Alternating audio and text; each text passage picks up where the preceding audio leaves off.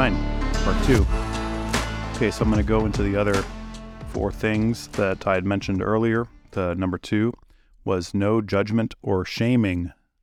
So, why is that important? Well, tough love was pretty popular, you know, in the 80s and 90s. And people would say, well, you just got to love them by being tough. And uh, I understand that theory that you don't want to coddle them, but w- what I've seen is that when you shame people, your ch- especially your children. Let's just talk to about to parents for a minute. I- I'm not trying to tell you how to parent, right? No, I understand that that is a difficult task. I've raised two children and went through certainly my own challenges. I would just say that from everything I've seen from my own family, as well as what I've seen in people going through treatment, young people going through treatment and observing the relationships with their families, the ones that are that the most how do I put this? The ones where the family is the most important to their children and that that the they see their parents as allies and advocates for them is when they have a good relationship. And and that doesn't mean that you get walked on as a parent. That doesn't mean that you let your children do what they want. No, not at all. In fact, children thrive on boundaries and structure. They really do. When they know what the rules are, they know where the lines are, they know that the area that they can play within and what's off limits. And when you're very clear about that, uh, things seem to go to go better when they know they can push you, and if they keep asking and keep asking, keep asking, eventually you're going to give in, then they know that they can push you. So uh, when you have a child who is addicted and you may be disappointed, you may be upset, you may not be able to relate to them. Why I, I sent you to this these good schools. I, I I cared for you. I worked so hard. I put all this money into you. How is it that you're doing this?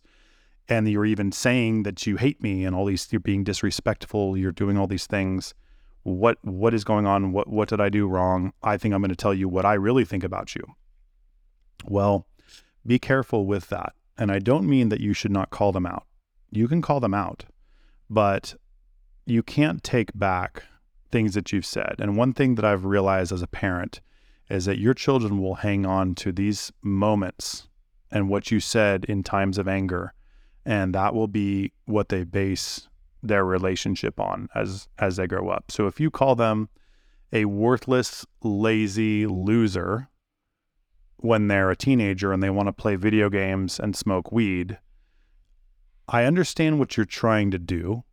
You're trying to get them to not have that be their life in their 20s and 30s and 40s and, and not amount to anything. You're trying to motivate them but what I've seen in this generation, specifically the generation that grew up with cell phones and social media, the people that are in their 20s right now, uh, potentially in their 30s, is that they do not respond well to, they cave in on that. So it doesn't mean we want to give everyone a participation trophy because they just showed up. It means that you want to help them understand that they their standards that they should live by and that it's important that they meet those standards and it's important to you as their parent that you are trying to get them to meet those standards not just for yourself and your own expectations but because you're trying to help them become an adult that can do for themselves that can be independent can you know all these things that you ask for it's very important that you explain to them why you're doing what you're doing and that they're clear with that. And they even have them repeat it to you in their own words or whatever it takes for them to do that because these people, these young people these days are growing up with social media, which you and I did not. If, if I'm talking to somebody who's, you know, over 30 years old or so, uh, we did not grow up with social media. We did not grow up believing that we were worthless and these other people who are not us are tremendously successful, right? I think I mentioned already that these these teenagers see these other teenagers as billionaires or millionaires on YouTube and Instagram and all this fake stuff, right? And maybe one out of a million is, uh, or maybe they're not, and it's just fake. I don't know. But I know that I didn't have that pressure when I was in seventh grade or, or 11th grade that I'm a loser because I don't have an Instagram account with a million followers, or I'm not a YouTuber or a TikToker or whatever, and you know, traveling around the world making videos. I didn't have that kind of pressure. I was just a teenager like everybody else. I compared myself to the other people that were in high school with me. That's just how it was. So there's a different world that is very different than the ones that we grew up in, that they live on online. So I would just say that as a suggestion, of course, I would I would invite you to try to parent without judging or shaming, and especially if it comes to addiction. How you know if you if you say like you're worthless, you're this, you're a loser. I know what you're trying to do, unless you really are just feel that way about your children. I, I would imagine that you don't. You're just trying to help them turn around. You're trying to show them that you're disappointed in them and that if they feel your disappointment, then they will change their ways.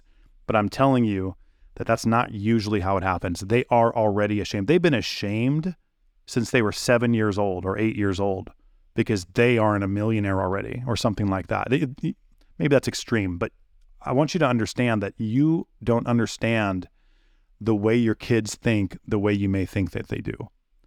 The, if they're exposed to social media and they're in this online world, they're being fed algorithms of data that can be very upsetting for them that you may not even realize. It's very important that you talk to your children about what they see on social media and what they're experiencing because you know it, it can really really make them feel down about themselves so that's it on the judgment and shaming i would just ask that you parent from a constructive point you know try to do your best to to help your children without telling them what a bad person they are without going in that type of language.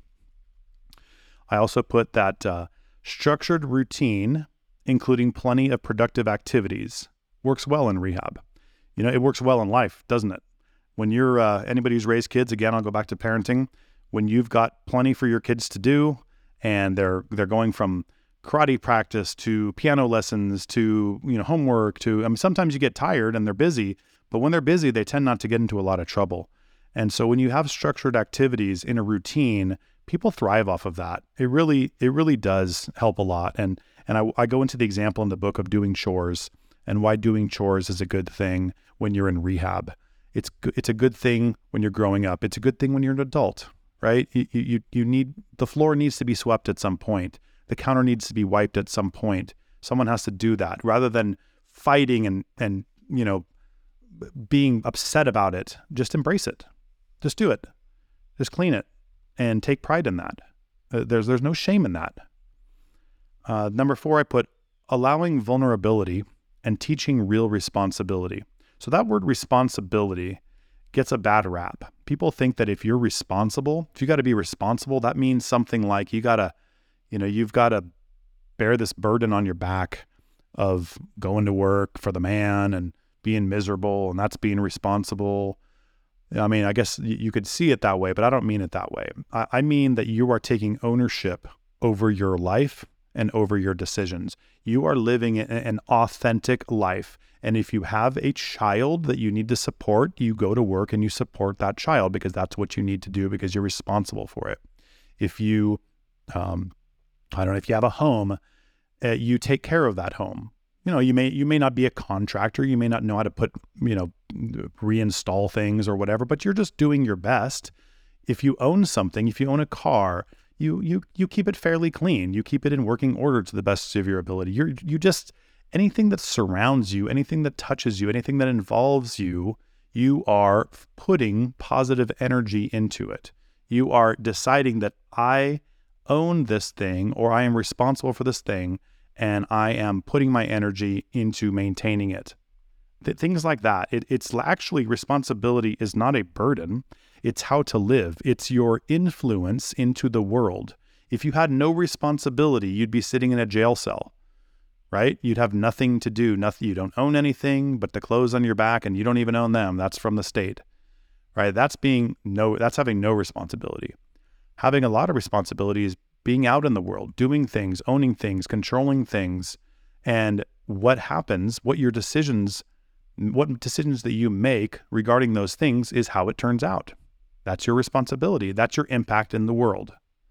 So a thing when people look at things from that perspective, I think it can be more uh, enticing to be willing to take responsibility. Yeah, I want to make an impact in the world. Yeah, I want to I want to do things. I want to own things. I want to have things. Yeah, okay. Oh, I got to be responsible in order to do that. Okay, well, let me take responsibility for those things. I think it's a more positive way to look at it. And then the last thing I put is number five was support from loved ones without enabling. And then I, I, I go into, I give you a couple of tools in case your loved one is in treatment and they're saying, oh, I don't want to be here anymore. It's not good. Help, help me get out of here. You realize that they're just addicted, they're craving drugs. And you, what do you tell them? You're terrified. You don't want them to leave. And I go into a couple of interesting examples of, of uh, real life things that happened when, uh, when parents call us and scream at us uh, because their kid's steak isn't cooked right or whatever. And I'm like, you know, they're, they're actually funny and they're ridiculous, but they were true. And I, I point them out because it's absurd, you know, that what the lengths that parents go to. And I realize that they're desperate. I realize that they are afraid their kid is going to leave and is going to come back and be back on drugs and stealing from them and doing all these things again. And they're, and they're terrified of that. I get it. I don't take it, offense to it, but it's a little ridiculous that uh, you're you're 37. You're calling about your 37 year old child who's mad because you're at, we're asking him to make his bed and he wants mommy to come in and save the day. And uh, don't do that. don't be that parent. Don't be that loved one. If, if there's a valid problem, any rehab is going to be willing to to talk to you about it. Oh, hey, you know this this roommate is is is really not good for these specific reasons. You should probably move roommates. Okay, fine, we'll look at that. But these other things are are insane. Support your loved ones. Support them. Do not enable them do not bail them out. Do not tell them that I will come in on my white horse and save the day. All they're going to do is continue to manipulate you and ask you to keep saving days for them so they can keep escaping responsibility. So I didn't mean for this to be uh, like a, a parenting, uh, excuse me, a parenting class, but I, I, I just seen so many young people go through so many things that I thought I, it would be worthwhile to to talk about it a little bit your parent, your, your children should know that you're there for them, that you love them, that you're in their corner, that you want them to make it, but that you're not going to tolerate certain things. And and and you're not doing that because you don't love them, but because that's the way that it has to be. And if they understand that and they understand those boundaries, they will know where they fell short of those standards. They will feel bad about it. And if you're willing to forgive them, and offer them a chance to make up for what they've done, then that's really all they want. They just want the, they just want their parents to be proud of them. So keep that in mind if you have a child in treatment.